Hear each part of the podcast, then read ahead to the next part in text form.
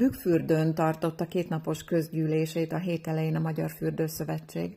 Ebből az alkalomból kérdeztük Kántás Zoltánt, a szövetség elnökét, a Sárvári fürdővezetőjét. A beszélgetést Horváth László készítette.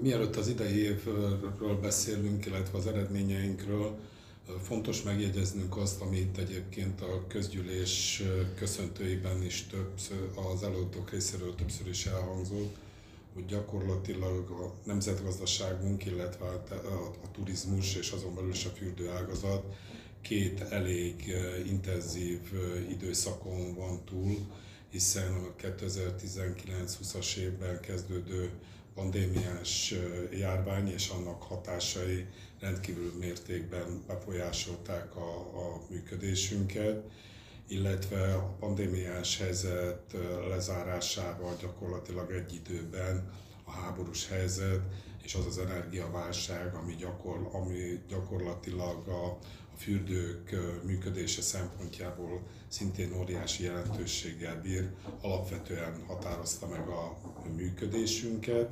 Gyakorlatilag a piacon is és a működésünk kapcsán is teljesen újra kellett magunkat egyrészt pozícionálni, illetve alkalmazkodnunk kellett azokhoz a körülményekhez, amiket az előbb említett események kiváltottak. Én azt gondolom, mint ahogy az előadásokban is elhangzott, hogy a, a fürdőágazat jól reagált ezekre a körülményekre, és azt gondolom, hogy a kiváló szakembereinknek, felkészült szakembereinknek is köszönhetően sikerült átvészelnünk ezeket az időszakokat, és büszkén jelenthetem ki, hogy az ágazat kezd kilábalni abból a, a válsághelyzetből, amit ez a két esemény okozott.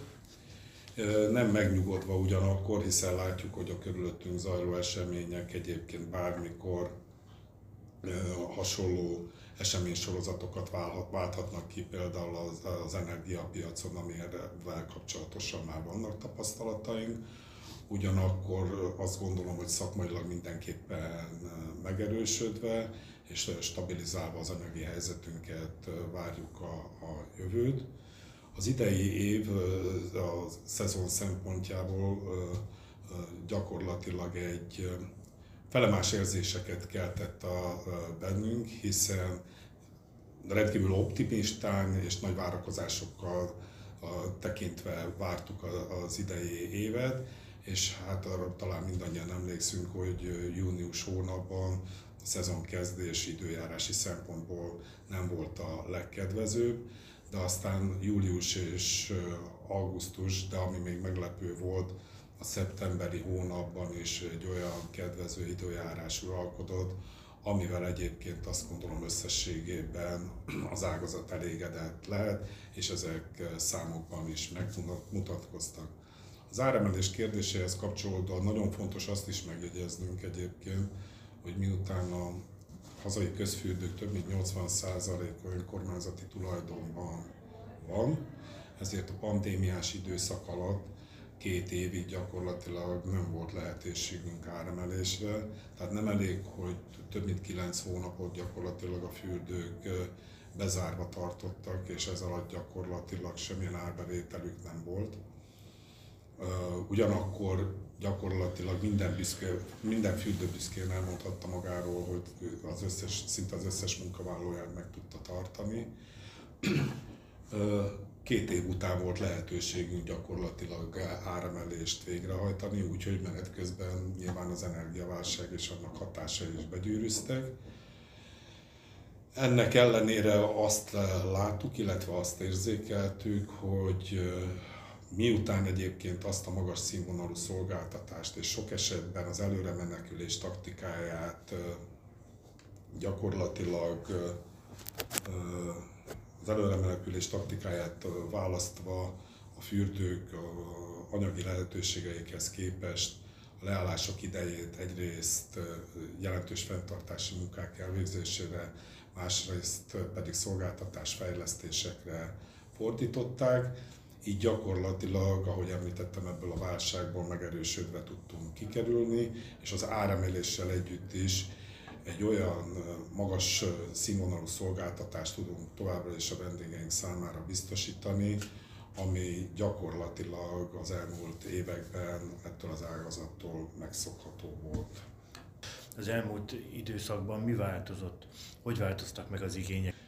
A, nem is a tartalmi része az érdekes, hanem gyakorlatilag az, hogy azóta gyakorlatilag felnőtt egy olyan generáció, akinek a, a megtalálása, illetve a, a, a fürdőkkel való megismertetése egészen más módszert igényel, mint ahogy azt egyébként a válságot megelőzően is megszokhattuk.